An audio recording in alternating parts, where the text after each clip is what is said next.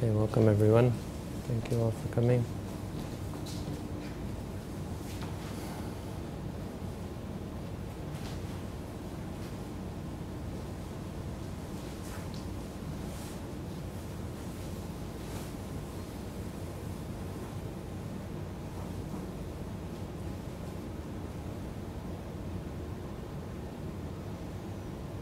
Tonight we studied the Aditta Pariyaya Sutta. I've gone through it before, so I'm not going to go through it again. Not tonight, anyway.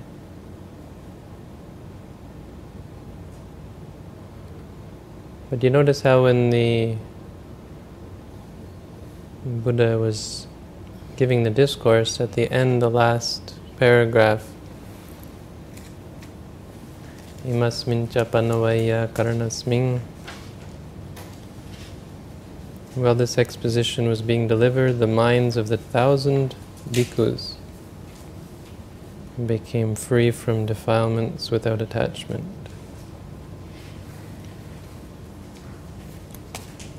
Just while the Buddha was talking.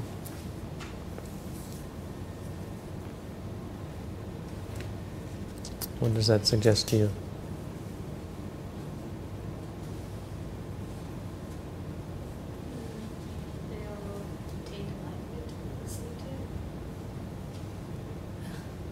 And how'd they do it? How'd they do it? How did they do it? Oh, um, through meditation. Here's the answer you know I want. Of course, through meditation. No, I, um, it's funny because actually some people who read these suttas, they actually think that the Buddha had some power to enlighten beings. I heard of at least one well-known Western scholar who uh, who believed this. He explained to me his theory that it's not possible to become enlightened now because the Buddha is gone. The only way you can become enlightened is when you hear the Buddha's words, because he read all the suttas and everyone was becoming enlightened when they heard the Buddha's words.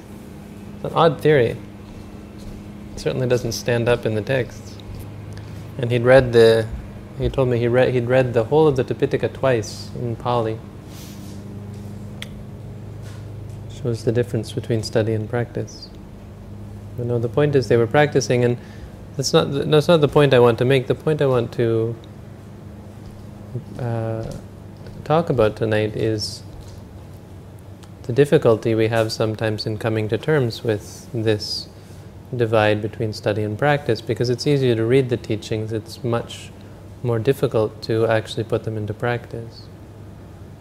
We have the, the story, the biography of Mahasi Sayadaw, how he, he'd studied the Buddha's teaching but couldn't figure out how to put it into practice. It was, it's easy to understand what the Buddha is saying when he talks about the four satipatthana, but, but how do you put them into practice? So he went up he left his monastery and went up into the mountains and found this monk who was living in the cave or something. And uh, he asked this monk, he said, You know, look, I've studied the Buddha's teaching, but how do I practice it? And the monk just looked at him and said, It's right there in front of you. He said, What are you doing coming to me for advice? Look, in the Buddha ta- already taught how to meditate. So e- even, even such a uh, learned scholar having read through all the teachings, having passed all these Dhamma exams, still had no clue how to put it, any of it into practice. Or not no clue, but, but was at a loss as to how to practice it. Which is common. It has to do with the, this, the state of our mind when we read something. If you're reading something to process it intellectually, you see that's one, um, one brain pattern, or one, one mode when you're in the intellectual mode, it's amazing what you can take in and even put out. This is where hypocrisy comes from. It's easy for someone to sit around and teach. I can sit around and teach you all to become enlightened without knowing anything myself, without having become enlightened myself, because it's on the intellectual level. This is sutta panya, and it really is a, a mode of the mind that can completely remove you. It's probably where psychopathy comes from as well. You can totally remove yourself from the situation and this is how we manipulate other people and so on. But in the Dhamma, it's how we get to this point of being at a loss as how to put the teachings into practice.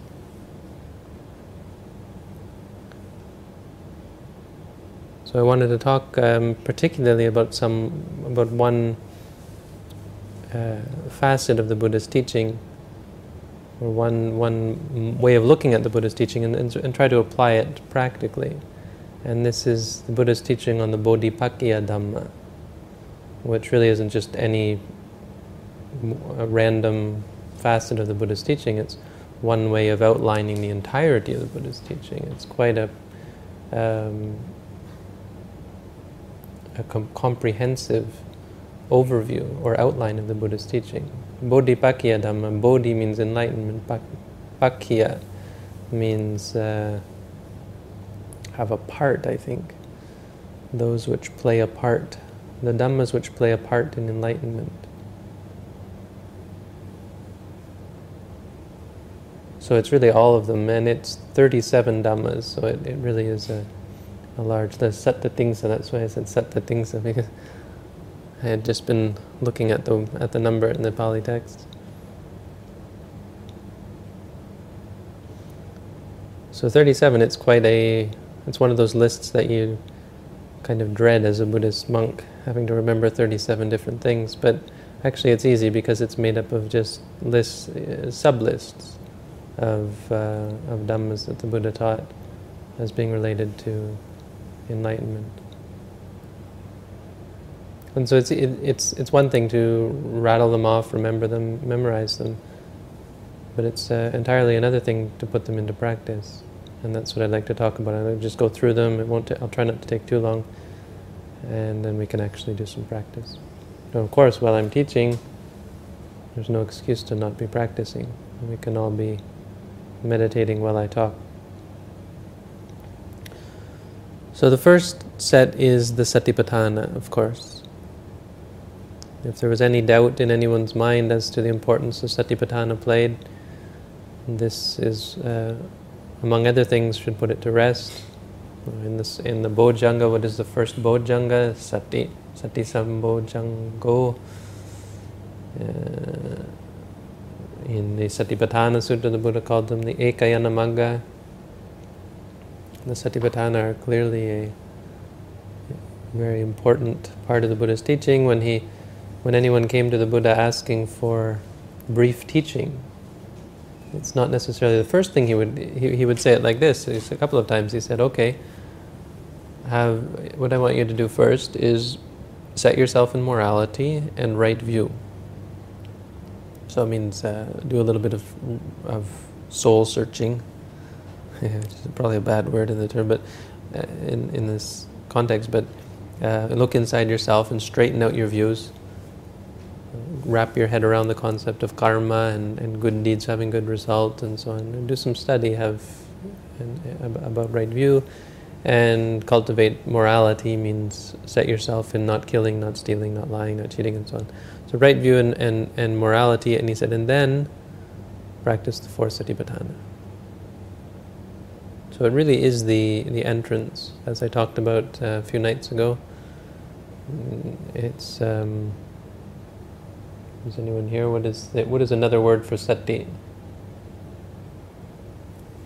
You remember what I was talking about? Vigilance.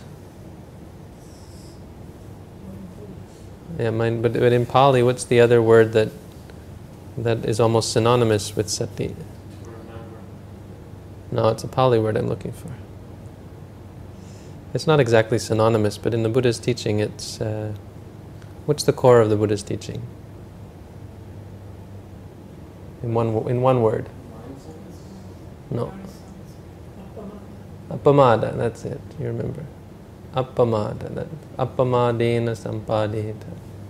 The Buddha's final words. It really is the essence. As the commentary says, Sakalampi hite pitakang Buddha buddhavachanang oharitva katyamanang appamada padameva otarati.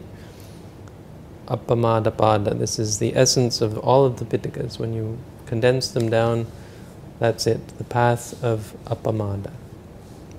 And then the Buddha, then I went on to talk about how the Buddha said, uh, Satya vipawaso apamadoti uchati, never being without mindfulness. This is what is meant by appamada. So sati and appamada are quite uh, synonymous, not exactly synonymous, but it's how the Buddha wanted us to cultivate appamada by this idea of sati, this concept of sati.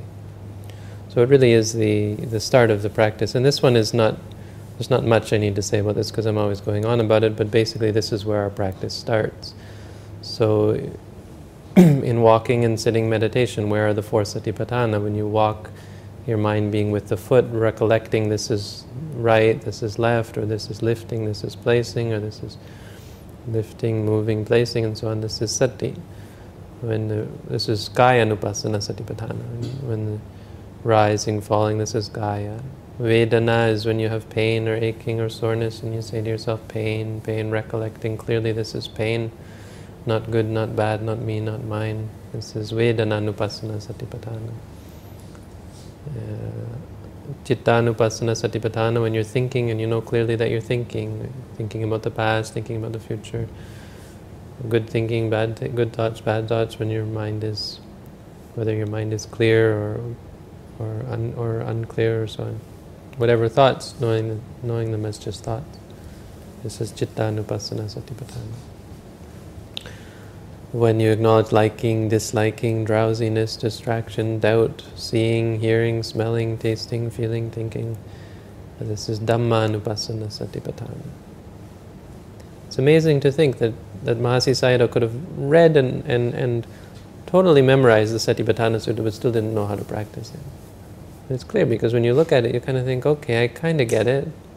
I remember when I first went to Thailand, this is before I was Buddhist, probably my first introduction to what I was about to practice. I remember the, the Lonely Planet guidebook to Thailand. I was kind of not, not really interested in Buddhism, actually. I was looking for Taoism. I was a Taoist at the time, and I was trying to find a Taoist center. And but you know, in the Lonely Planet, they got this uh, section on Buddhism. I thought, well, you know, I think they they must be close, or at least there's you know Zen Buddhism, which is kind of cool. But this Buddhism thing, I'm not sure if it's for me.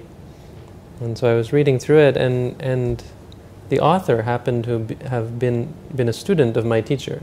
He had practiced meditation at the center of my teacher.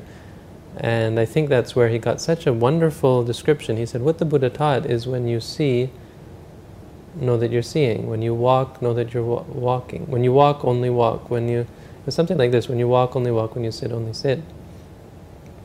And I had no no clue, uh, no understanding of what that meant. I'm like, okay, well, that sounds wise. But you see how you can't penetrate to actually think, okay, let's do it. When I walk, let it just be walking. You've got no concept without without any uh, instruction. There's no concept of how to do it. It sounds wise. That's as far as you can get.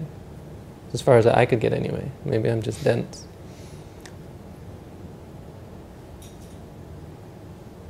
It's amazing how, how, how your mind is in a specific mode that you can't even penetrate the teaching, even though it's right there in front of you. Like the Buddha said, like a spoon in the soup. The spoon can be in the soup for a hundred years, it will never taste the flavor. You really can be in that mode. It was only when I went and, and actually had someone literally explain it to me and kind of baby me through it. So I was seeing when you see, say to yourself, seeing, seeing, seeing. Actually give you something to do. Otherwise you read the Buddha's teaching, gacchanto va gacchamiti pajanati. Okay, when you walk, know you're walking. Got it. No, no, no. When you walk, say to yourself, walking, walking, walking. Then it becomes practical and you actually do it and then you see what, ah, this is mindfulness. And you're clearly aware of the movement. And there's bare awareness. So this is, so, this is uh, the four satipatthana are the first. This one is pretty easy. We don't have difficulty. But without it, without a training, you see how important it is to have a technique and to have a teacher, someone to tell you to do it, not just give you intellectual uh, information. Because even if I give you a book to read and you you could read through my whole meditation book and think, well, that sounds interesting, and never put it into practice. It's two very different modes um, mental, mental, I don't know, mind frames. What do you say? Frames of mind, frame of mind, yeah.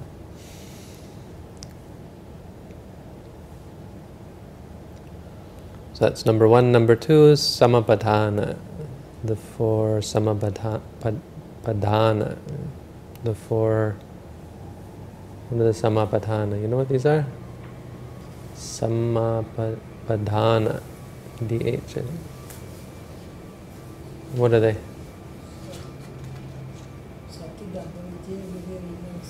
No, those are the iddhipada, those are next. These are the sammappadhana. You know what these are? Huh?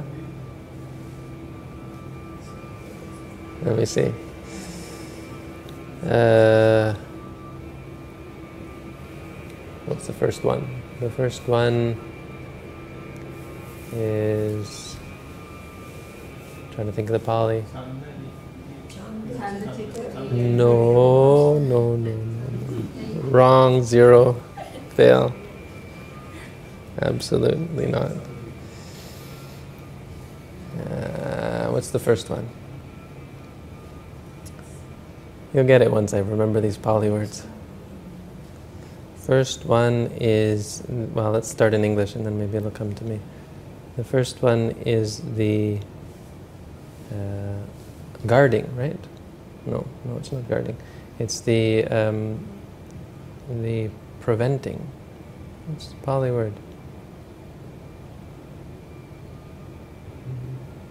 Pahana, Bhavana, Anuraka. Anuraka. I've got three of them, can't remember the first one. Pahana.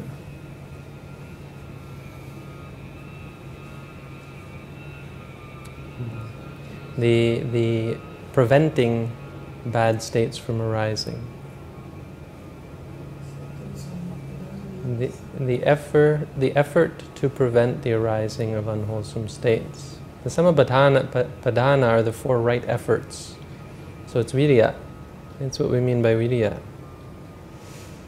The right effort is fourfold. It's called the sammappadhana. The, the effort to prevent unwholesome states from arising, that unwholesome states that have not yet arisen, prevent them from arising. Number two is to abandon pahana, to abandon unwholesome states that have already arisen. The third is to cultivate wholesome, wholesome states, the effort to cultivate wholesome states that have not yet arisen. And number four is the effort to maintain or guard wholesome states that have already arisen.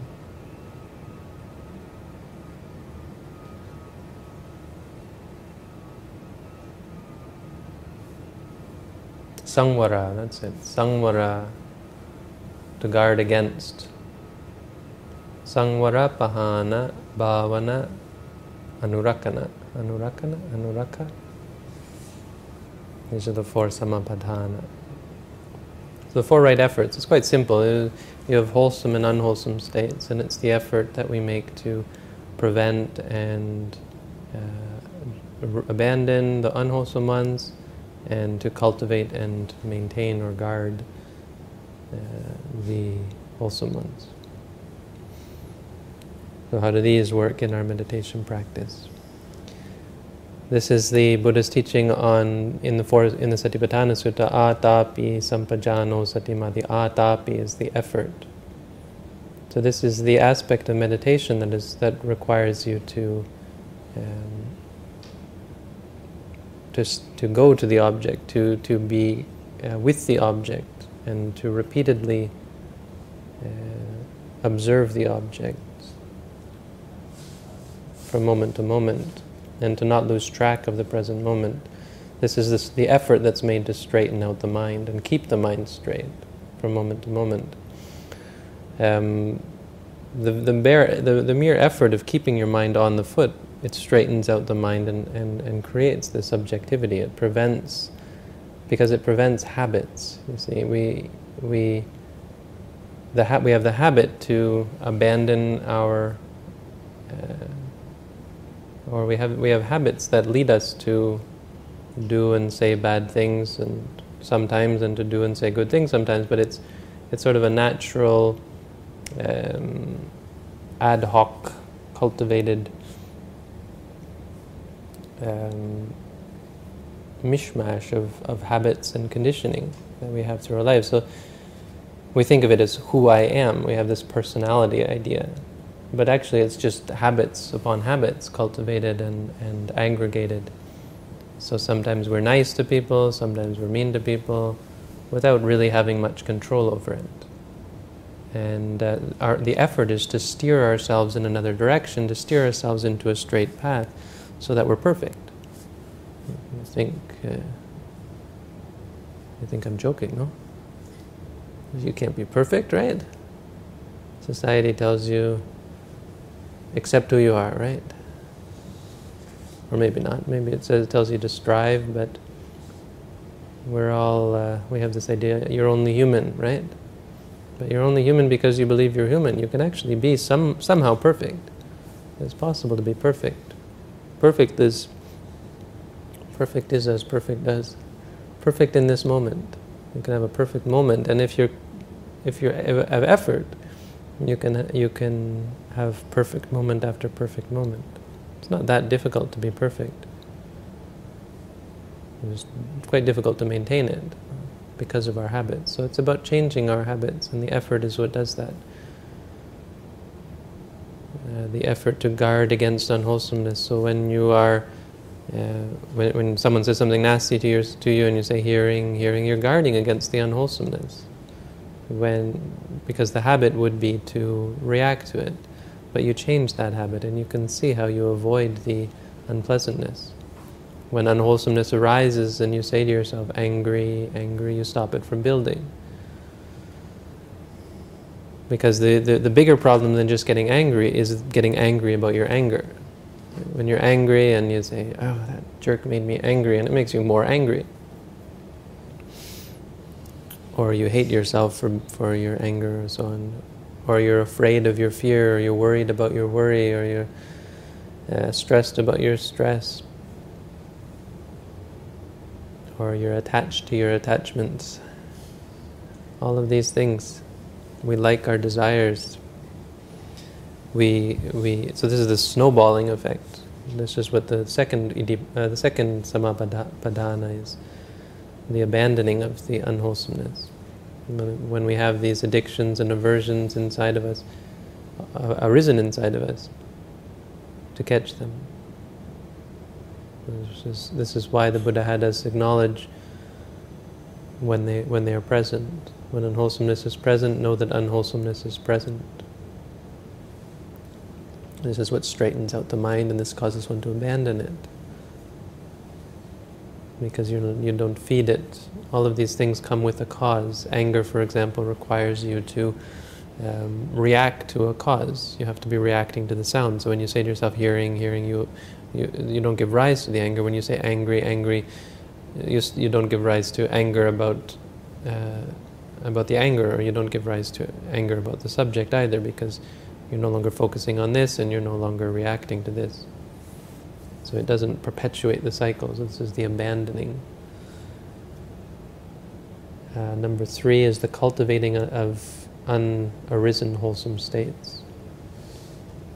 So by practicing sati, practicing, by cultivating uh, sati, or by by um, engaging in the meditation practice, you cultivate all sorts of wholesome states. You cultivate clarity of mind, of course, the mindfulness, vigilance, alertness, wisdom, understanding, uh, impartiality, humility, uh, non attachment, contentment. All sorts of things come from it. And you see, it's this breaking through this, breaking out of this mind state of, of, of intellectualizing to actually practicing. So even now, you can see yourself listening to what I'm saying and trying to appreciate what I'm saying, and then you see yourself go into the other mode. And you can see there are actually two very different modes the mode of actually uh, engaging in the, the Dhamma, engaging in the practice, being aware that now you're sitting here, now there's pain, now there's thoughts, now there's emotions. This is the cultivating of unarisen wholesome states, states that may never have arisen before. You can actually become something that in all of samsara you never, you never may have never given rise to. This is exciting, actually. We have some unique experience here that maybe we never had in, in all of samsara, because in all of samsara we never became a sotapanna, for example, unless it was in the past seven lifetimes, but probably not. No, maybe for some of us, but for most of us, not. And so we have an exciting opportunity here to learn things that we, we, never, we have never learned before. This is bhavana, to cultivate things that have, been uncult- that have not arisen. And we do this through the meditation practice by becoming, by becoming objective, by seeing things as they are. You become all of these things that I mentioned, content and humble and wise and clear-minded. And, uh, and it also, of course, gives rise to many other uh, side effects like compassion and love and uh, sympathy and equanimity, impartiality, and so on. All these uh, good states that we always that, that are highly regarded in the world. Renunciation, the ability to give thing, to give up and to let go and to not cling and to be flexible and uh, react appropriately and so on. All of these things come from having a clear mind. This is what happens through the meditation. It certainly doesn't happen just from hearing the Dhamma.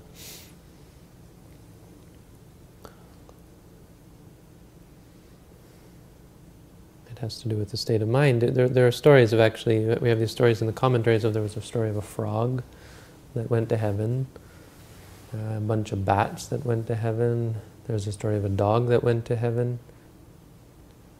Uh, all because of their state of mind. This frog was listening to the Dhamma and heard the, heard the Buddha speaking and just, ooh, heard the sound, blah, blah, blah, blah, like, but somehow got, somehow got the idea that it was, uh, somehow appreciated the sound or, or got the vibe.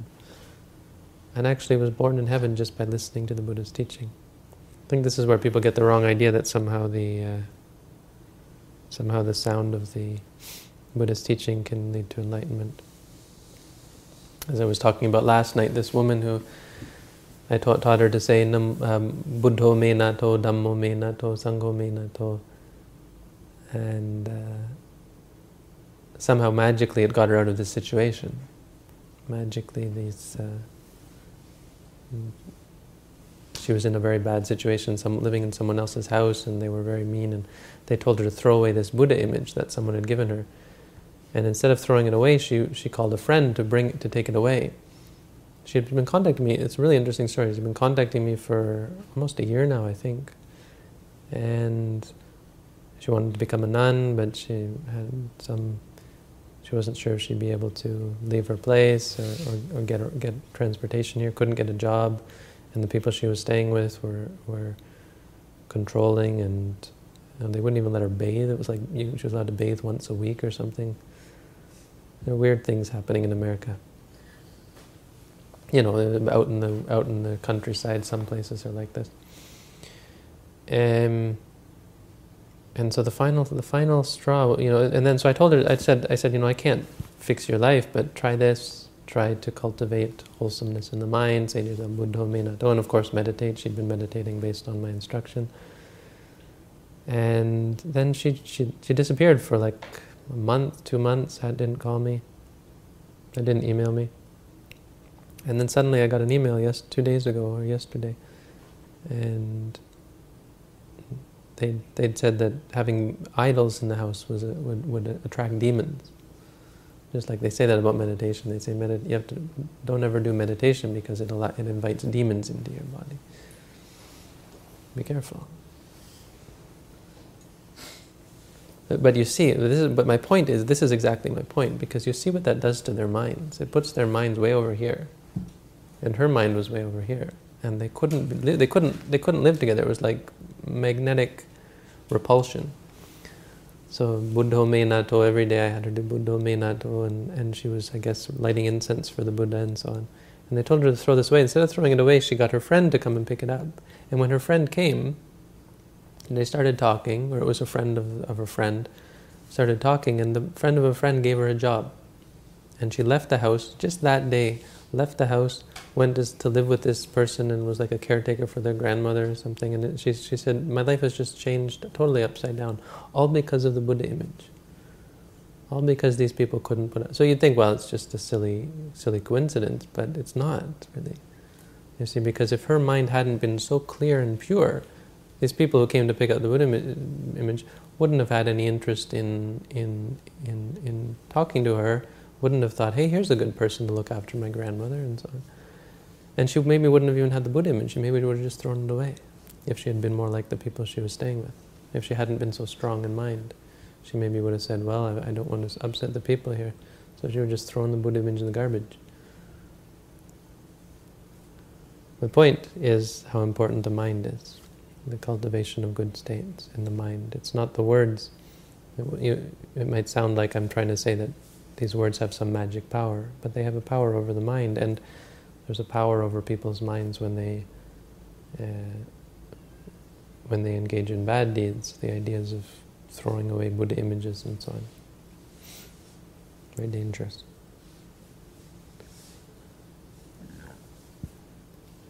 Right, so that's number three. Number four is the guarding of wholesome states when they've, once they've arisen. The Buddha said it's uh, it's like holding a pot full of oil. He gave the example of the pot full of oil. You know this simile?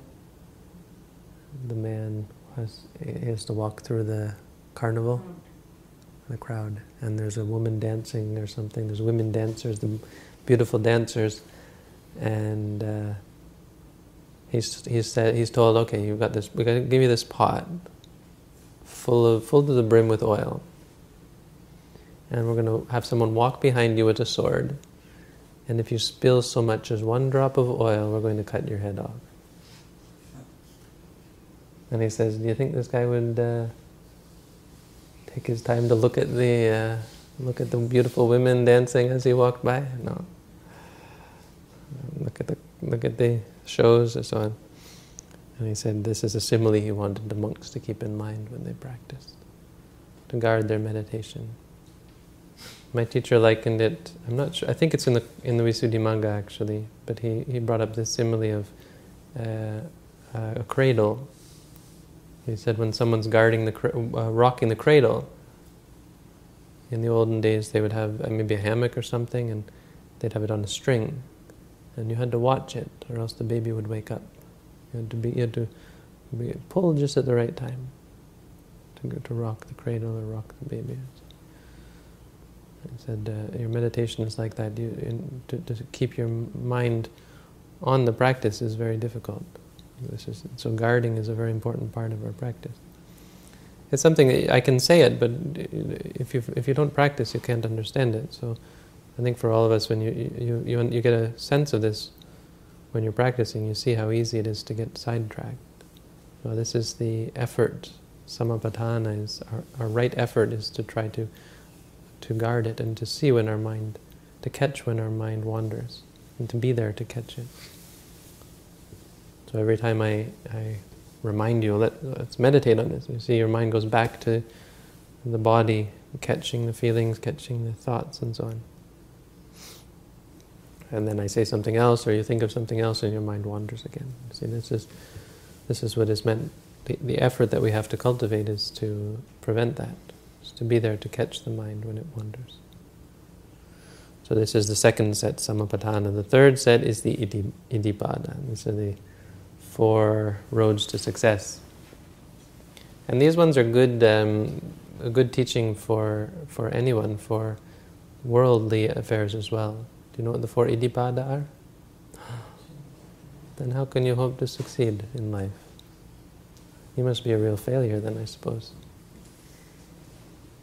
Your parents didn't teach you the four iddhipada? Don't they know it's their job to teach you how to succeed in life? What a horrible monk, no? well, I hope I've piqued your interest because they are very important and they will help you succeed in life.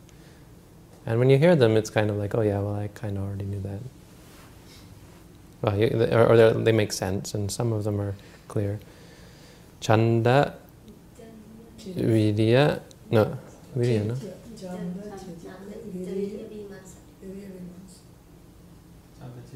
Chitta? Virya. Chanda Virya. Am I wrong? Virya is number two, isn't it? Chitta, Virya, Vimamsa. That's all the Vila and Swati. you know, they Yeah. like it. All right, let's go by my way, and I, I will retract it if I turn out to be wrong. Gee, my memory can be so bad sometimes. It's interesting. No, I'm pretty sure I teach this a lot. Chanda, Virya, Chitta. I could be wrong. But okay, let's think about it. Chanda, it means you have to uh, like what you're doing. You have to be interested in what you're doing. Right? If you don't, if you aren't interested in what you're doing, it's very difficult. This is why some school subjects are difficult.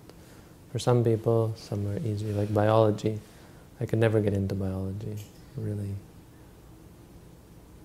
That was my one trouble subject. But not because I was bad, I just didn't care. I was like, and this, man, you had to cut up pigs, and I didn't want to cut up a pig. Uh, and then some people like, some people don't like maths, right? You like math? Yeah. You? Yeah. Oh. And you know those people in your class who are just like, think you're just crazy or something like that. You see, you need chanda. Some some people have, some people don't. Meditation is very much the same. You see how difficult it is for us to meditate. Uh, because it's something not familiar to us and actually not so. The problem with meditation is it's not addictive. problem, that's the problem with the Buddha's teaching is it's not addictive. It's easy to like something that's addictive, like ice cream. You know, not problem, not a problem, right? You want me to eat ice cream? I can. I can do that. I can do that every day. Right? Most people would, would, would say such a thing. I'm not saying I want ice cream, please. this, is, this is my examples. I don't have I don't have a very strong imagination, so I just use simple examples. It's not that I want ice cream. I have to say that otherwise. I know what I'll get tomorrow morning. Um, but yeah, the, the, the Dhamma is not, the Dhamma goes opposite because it's unaddictive.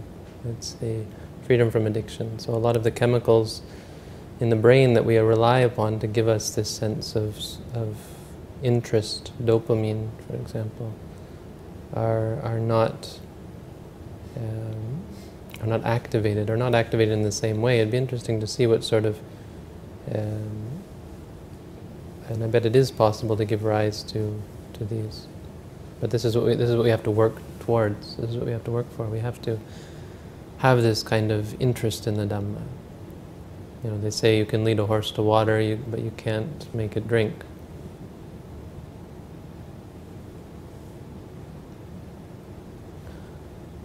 And so, this is the experience we have when we try to convince people to meditate.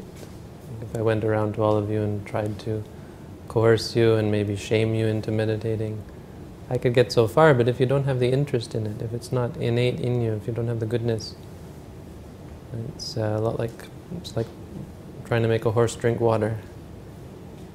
I can yank your chain and pull you all the way to the river, but if you're not hungry, if you're not thirsty, chanda is very important. So it's important in meditation. I guess I'd also point out how we can cultivate it in meditation. In meditation, we actually cultivate the uh, dhamma, dhamma kama, dhamma kamo bhavang hoti.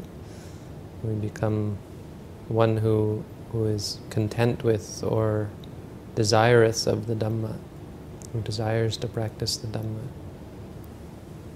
A person who practices meditation cultivates chanda, dhamma chanda.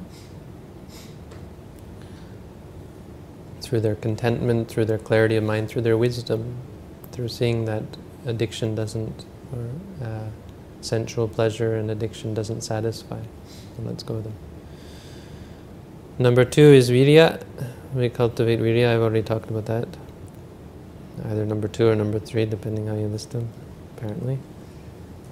Chitta. It is this order, I know it is. Chitta means, chitta here is mind, but, but uh, the meaning here is keeping things in mind. So if you want to succeed, you need effort, right?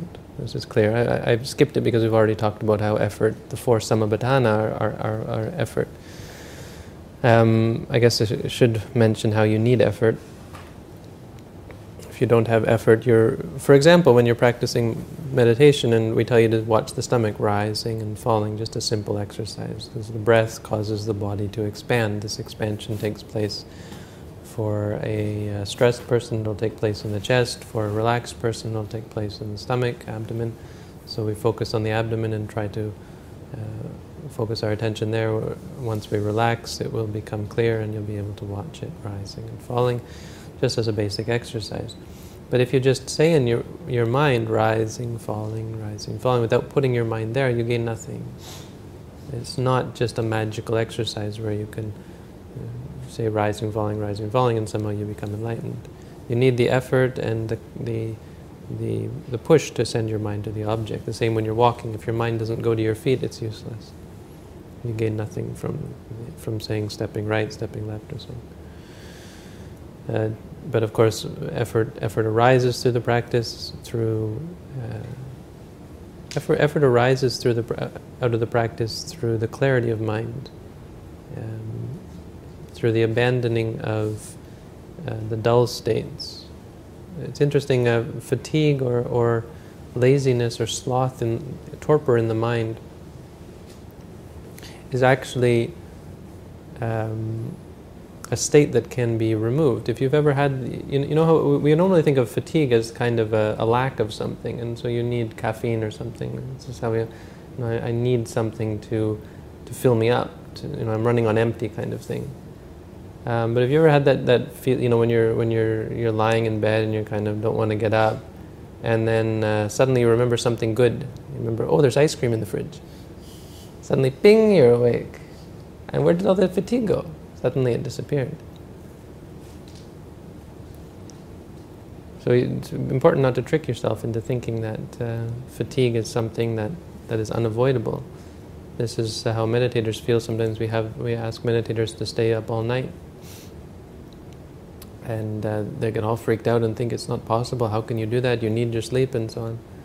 But when they actually do it and when they actually get comfortable and get, get, get proficient at uh, keeping a clear mind, they find that actually, no, they don't need sleep. Sometimes in sitting they'll fall asleep, just naturally fall asleep, but uh, otherwise they're, they're, they find themselves totally awake. And I did this once for a week, doing like a half an hour of sleeping, sleep a night, and it was amazing to me because at night I'd say, well, that's enough, and in the morning I'd say, well, that's enough, and I'd go and put my head down on my pillow and fall asleep for half an hour, and then like, like get up and go on with my day, and then at night, okay, let's do it again. Not feeling tired, and, and was actually able to do it uh, extended. It was because it was my teacher's birthday, and I started doing it for a few days, and then I went to back to my teacher's monastery, and I thought, hmm, that'd be a good gift to give him. And so I got a couple of monks together to say, hey, let's stay up all night. And I said, okay, so we stayed up all night. And then the next night, I said, let's do it again. And I got everyone back together, and uh, we sat actually outside of my teacher's room in in the meditation hall, and, and we're sitting there, and he, he gets up at 4 in the morning, or he gets up at 3, but he comes out at 4.30 to go for chanting, and his attendant says, these monks, they were sitting here all night for just for you. And he was so happy. He said, oh, very good. He said, uh, Virya Dima, he said, very good effort. Virya, he pointed out that this is. If you have effort, you can, like Cakkhupala, no? he stayed up for, stayed awake for three months. Did never lie down for three months, and you can fall asleep sitting sometimes. So it's not to say that he didn't fall asleep, but uh, it is certainly possible to stay awake. So you, you, you gain this from the practice, you gain effort. And number three, chitta is important. You have to concentrate on what you're doing. If you want to succeed in life, you need interest, you need effort, you need to put out the effort, you need to focus on what you're doing. Keep your mind on it. Don't let yourself get distracted from it. You know how you have these reports to do and then uh, suddenly you're off playing Xbox or something. I don't know what you kids do these days. Whatever it is kids do these days. Um, I'm out of touch. And uh, so you lose you lose track of what you what you're focusing on, right? Like when I start giving a talk, and then I'll suddenly I start wondering about Xbox. Or you're sitting here in meditation, and suddenly your mind starts to wander. Keeping your mind on the on the on the practice is an important part of it. It's also important in our in our day in our life as well. It's easy to get sidetracked and say I want to meditate and then never find time for it. And then we make up excuses like I have no time for it, which is just a probably the most embarrassing excuse there is because I know there's time for meditation. 24 hours each day.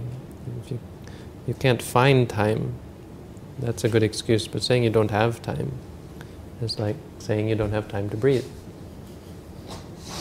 And I think Ajahn Chah said that if you have time to breathe, you have time to meditate. It's true, because anything you do can be a meditation. Eating can be a meditation. Do you have time to eat? Both reading as well as thinking, they all can come under meditation. Reading and thinking? Yes. It depends. Do you have do you have Now, for example, uh, sometimes this is what I do in the morning. I recite the three suttas, that is the Mangala Sutta, Ratana Sutta, and the Karaniya Metta Sutta. well that can be meditation because yes. you're focused. But thinking can't really uh, in and of itself While can't. doing that, am also meditating. over. What are you meditating on? For example, if you, you take a thing like this. Hmm. Uh, in the Karaniya Metta Sutta, there is one uh, verse where you describe what how you should love other people.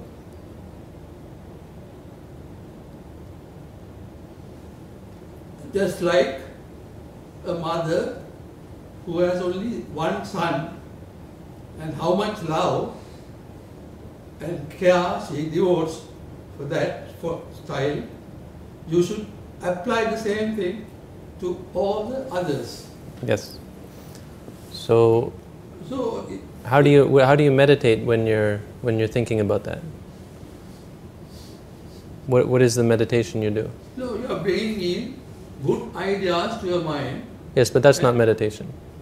Bringing good ideas in is study. Yeah, It's not meditation. Meditation would be when you actually cultivate the love, when you actually send love to all beings. That would be meditation. yes. But thinking about it is the study part. And, and the point, reason it's not meditation is you don't have ekaggata, you don't have the focused mind. Your mind is still uh, wavering. And so there's still the potential for liking, disliking, judgment, discursive thinking, and so on. It's, it's not strong enough. To call it bhavana, it has to be, you have to be focused. You have to enter into jhana, really.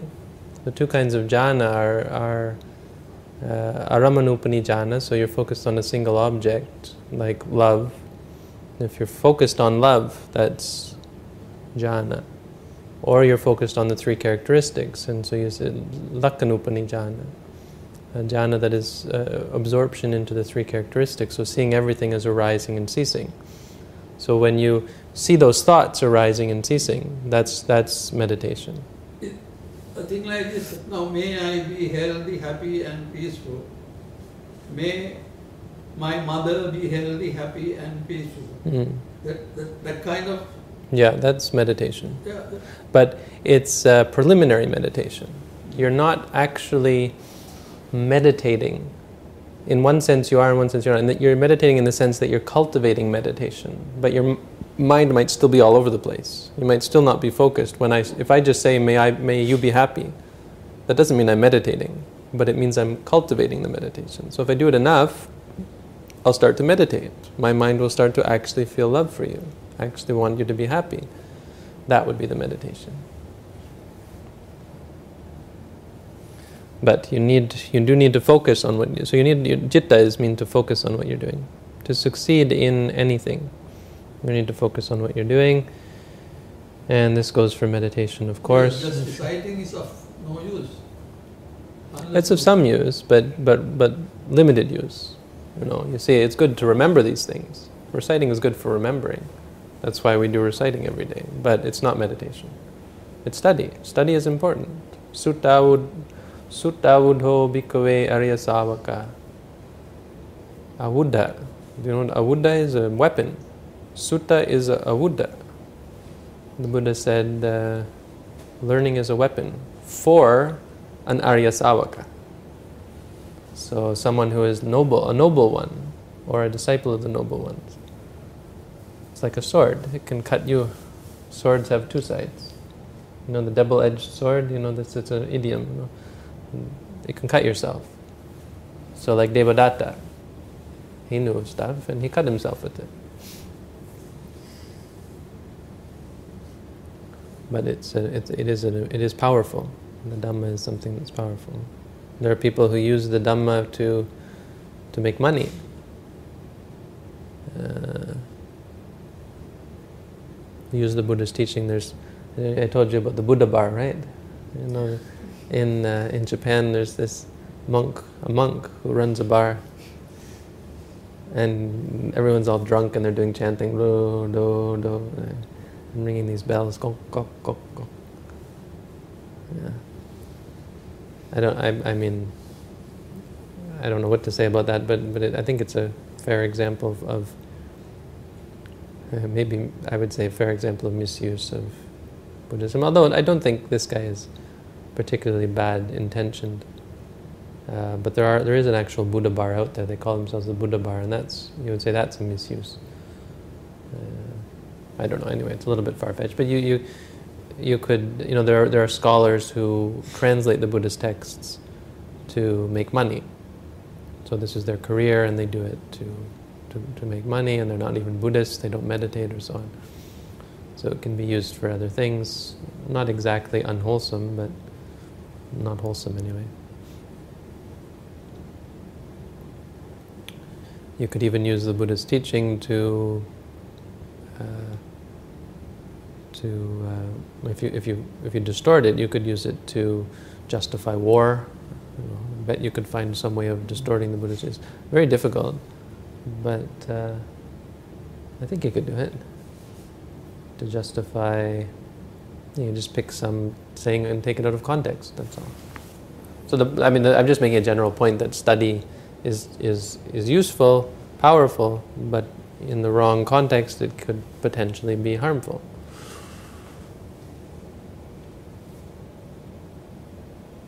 Like, for example, there's the story of these monks who. Uh, anyway, I don't want to go into that. Let's not go there. Um, Chitta, so you have to keep your mind on the practice, right? Let's keep our mind on the practice here. And vimamsa is number four. You have to not only keep your mind on the practice, but you have to be clever about it. So you have to pick the right meditation. So suppose you're doing sitting meditation and you start to feel drowsy. Then you get up and do, do walking meditation. And one of our meditators said, you talking about standing up, no? And but yes, when you feel very drowsy and then you stand up and you find that the drowsiness shifts. This is vimamsa. Vimamsa means discrimination. So it doesn't mean just pour your heart into something. Like if you're, if you're, um, if you're working out or something, you have to, you have to be able to. You, you can't, you know, if you're learning a sport, you can't just keep doing it. You have to have. This is why they take videos of themselves when they're doing sports, and uh, replay them because they say, ah, you see, you're missing that there. And, and you, if you just keep doing it, you'll actually develop bad habits, right? Uh, you, you ever played sports before? and uh, like tennis, if you keep just keep doing it, keep doing it, you have to watch your swing. Golf, you have to watch your swing, and so you have to adjust This is vimamsa. And in meditation, it's the same. You can get into bad habits with meditation. And if you don't reflect every so often and say, look, I'm getting caught up. Why am I doing this wrong? Like Ananda, all night he practiced walking meditation. Great, good for him. Built up all sorts of effort. Because the next morning they were going to have this council, the first council. They were going to recite the Buddha's teaching, and he wanted to join because he was the only one who knew the, all of the Buddha's teachings, and but he wasn't an arahant, so they wouldn't let him join. They, it was like it was like a catch twenty two. or I don't know. He uh, he had to join, but he couldn't join. So they they came up to him and they said, "We're going to have a council tomorrow, and we need you to join." He's like, "Great, but you can't join." Oh. so he was in a real dilemma anyway, some sort of catch of some sort. And uh, so he, he was so stressed and he did walking meditation all night to try to become enlightened and he put out too much effort. And then he sat down and he said, or he didn't sit down, he stood there and he said, "The Buddha said I was going to become enlightened. The Buddha said I was not going to fail this. How could the Buddha, Buddha couldn't be wrong. What's wrong? What am I doing wrong? And then he thought, oh wait, I can't just do walking meditation. I'm cultivating too much effort. And so he thought to himself, you know what I'm going to do? I'm going to lie down. And so he went to the bed and he said, lying, lying, being aware of the movement. And his feet came off the floor and his head hadn't touched the pillow and he became enlightened. It's a famous story because he's the only one of the great disciples who became enlightened in none of the four postures. He wasn't walking, he wasn't standing. There was another story like that, Uh. where the one cut his throat, Uh-huh. and uh, when it was totally cut, Yeah. he came an arahant. Yeah, yeah. Yeah, and people say, well, is that like condoning suicide? And the answer is, of course, no, actually, because what happened was when he cut his throat, he realized what an, what an idiot he was, and he got afraid. He got all, all, all, all, all frightened and realized he was dying and realized that he was probably going to go to hell. And so he reflected on this and, and he saw the truth of the Buddha's teaching. He saw that really this is. Uh, this is a scary thing, the, the mind, where it can lead you. And so somehow he became an arahant through the reflection. Because he had all that, he had tried very hard to practice, but he felt like he was a failure.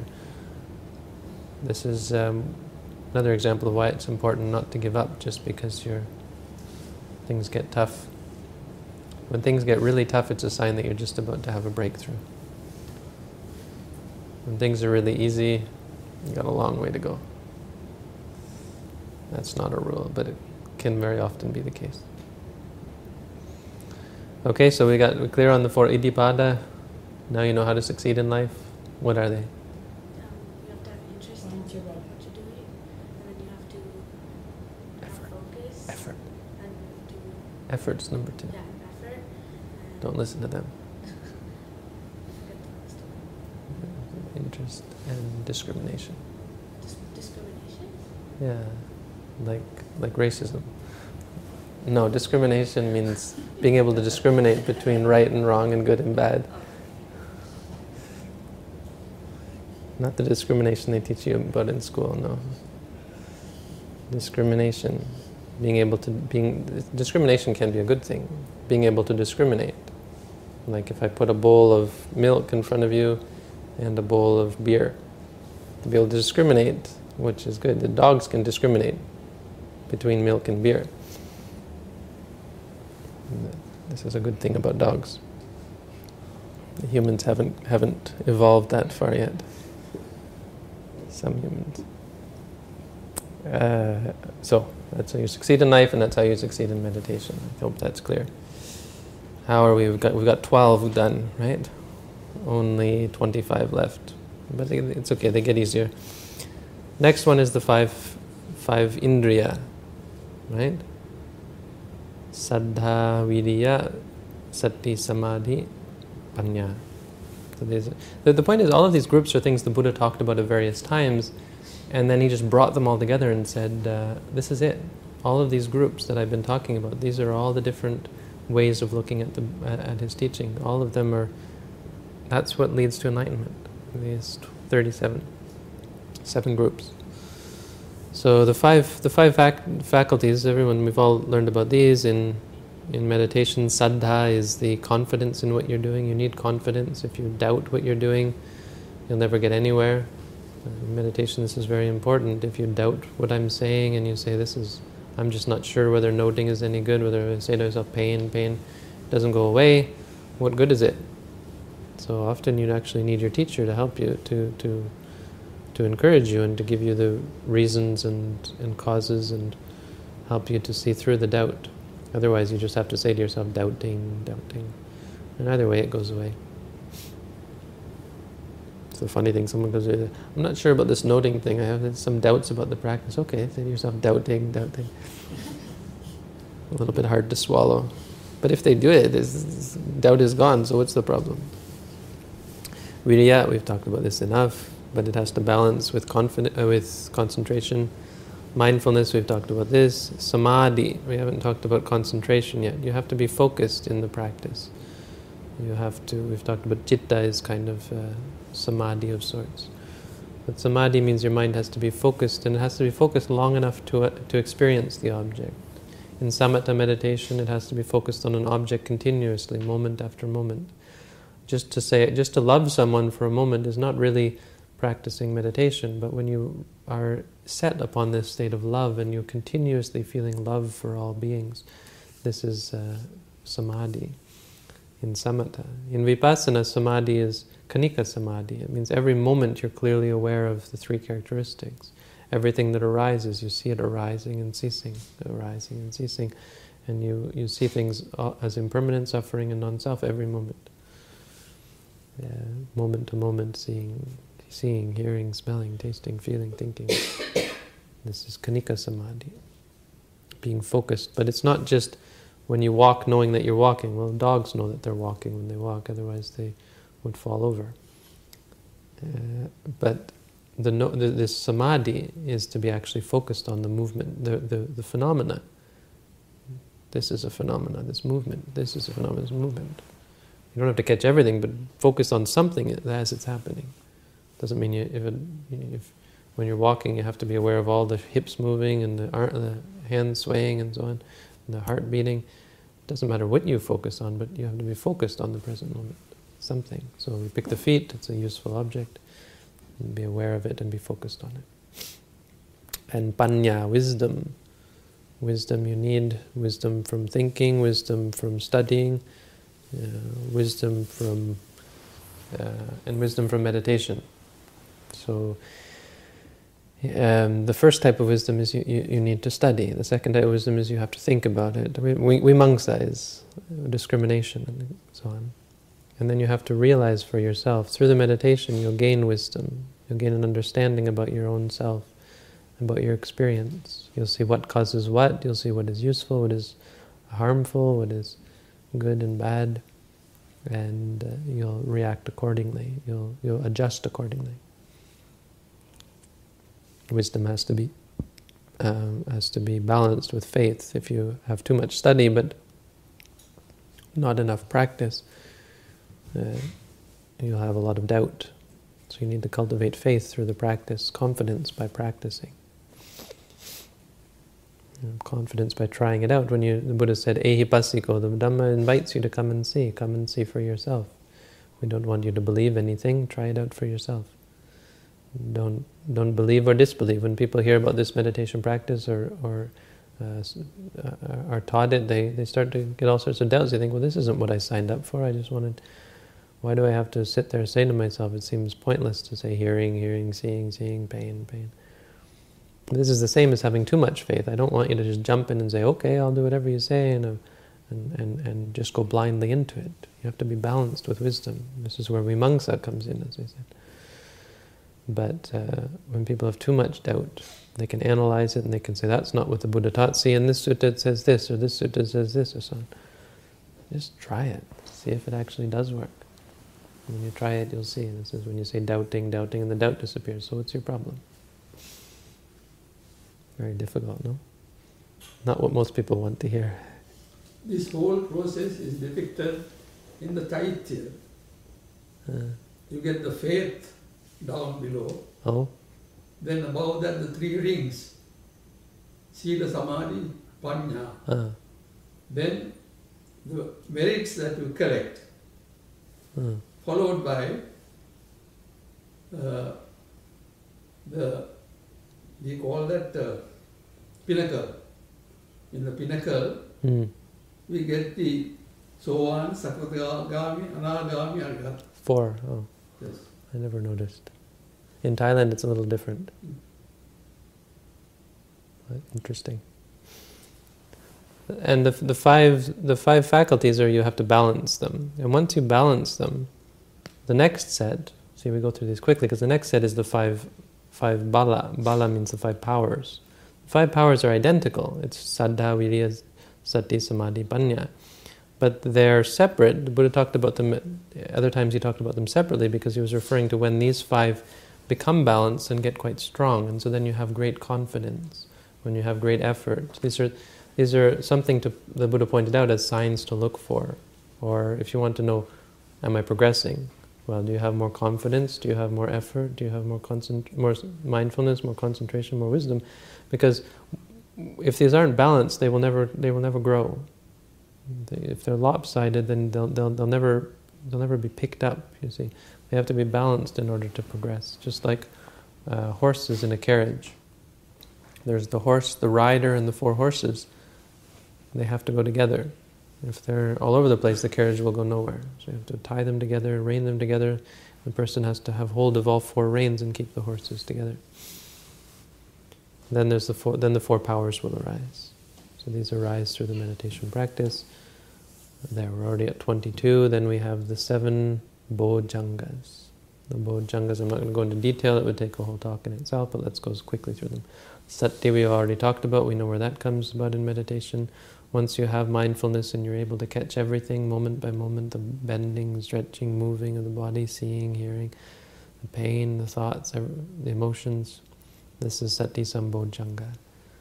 Uh, Dhammavicaya, no, yeah, Dhammavicaya means the investigation of mind states. So, the wisdom that comes through the practice or the realizations that come, you start to observe and you start to see how the body and the mind work, cause and effect. Body is the cause, mind is the effect, or mind is the cause, body is the effect. Sometimes you hear something makes you angry, that's uh, the body is the cause, mind is the effect. Sometimes you think about something in the mind and it causes you to do or say something bad or good.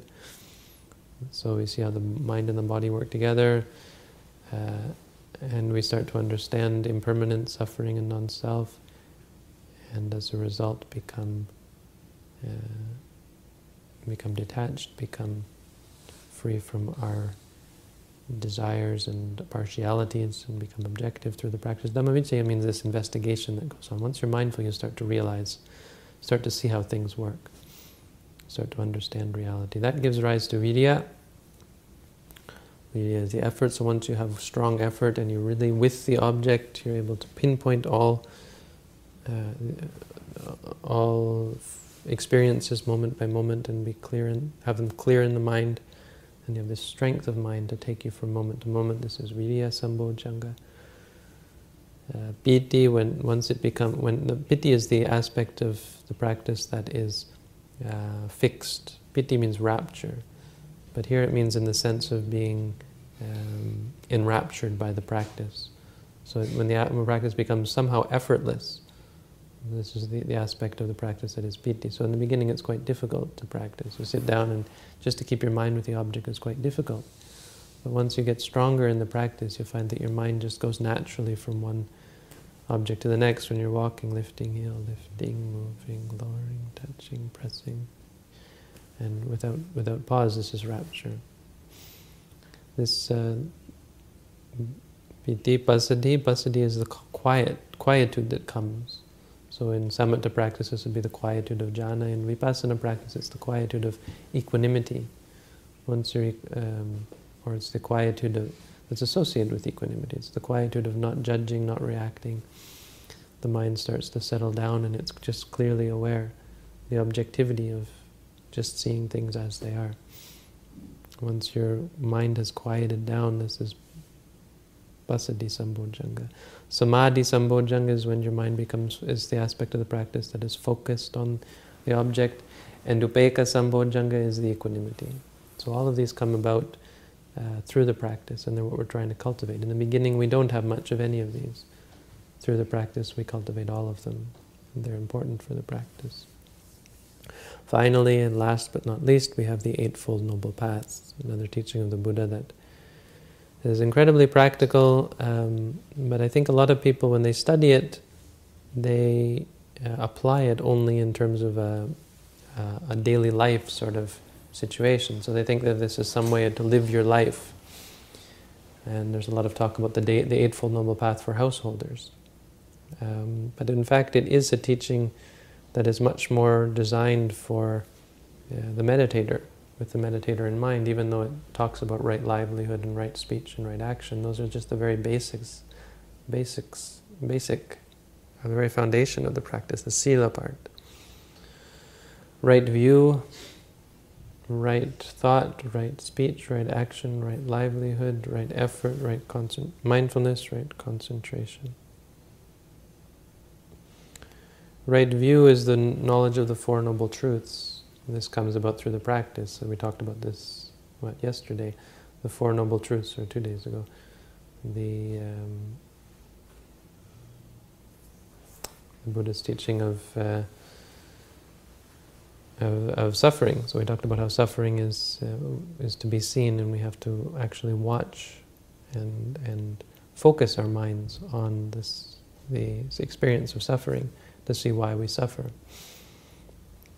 So very clearly this is a practice of med meditation. We should never take the Four Noble Truths as some kind of philosophical teaching. They're very much a practical thing. We have to watch the, we have to see things as suffering. We have to understand suffering in order to let go of it. Once we see that it's causing us suffering, we don't cling to it. So when, when we're sitting here and we see that the pain is causing us suffering, as we look at it, we see that actually the pain is not causing us suffering at all. It's our reactions to it. It's our clinging that causes us suffering. This leads to right thought. Right thought is when you have no thoughts of sensuality, no thoughts of ill will, no thoughts of arrogance or, or oppression or harm for causing harm to others.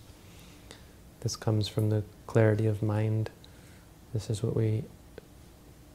This is, um, or this comes about from being objective and being focused on the object. If your mind is focused on walking, or focused on sitting, focused on the four satipatthana, then you keep your mind free from these uh, these bad thoughts, thoughts that are harmful or unwholesome or a cause for suffering.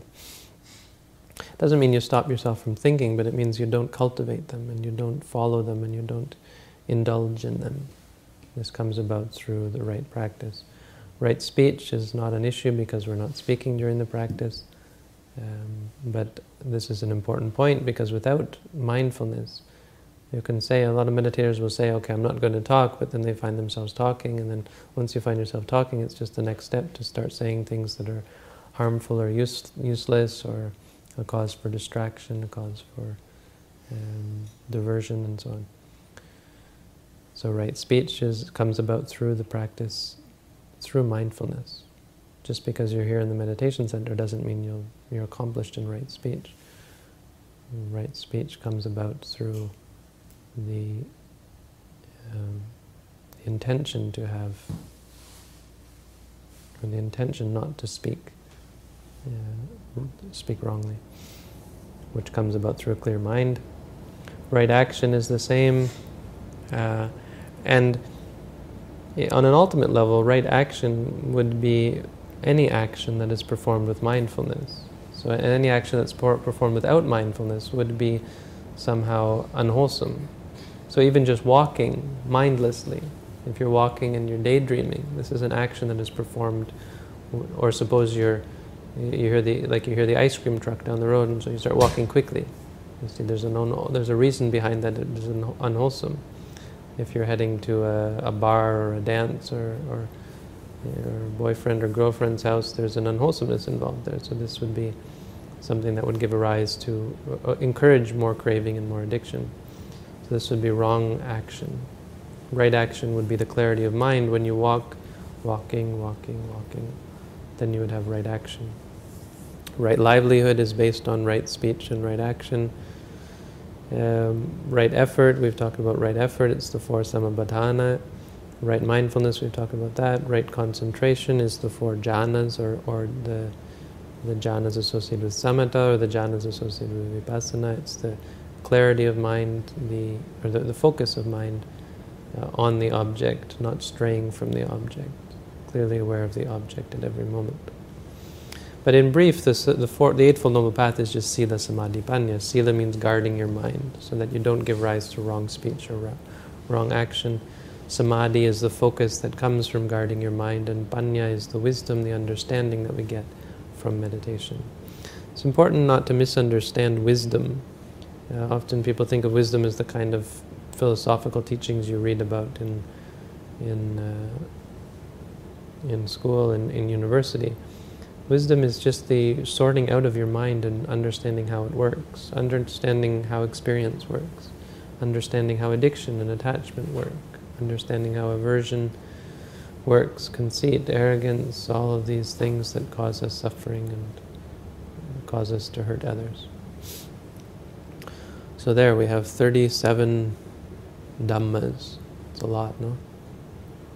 I think that's enough time. Oh, that's more than enough time. Sorry, everyone. Was I really talking that long? Thank you all for your patience. Let's try and do a little bit of meditation now.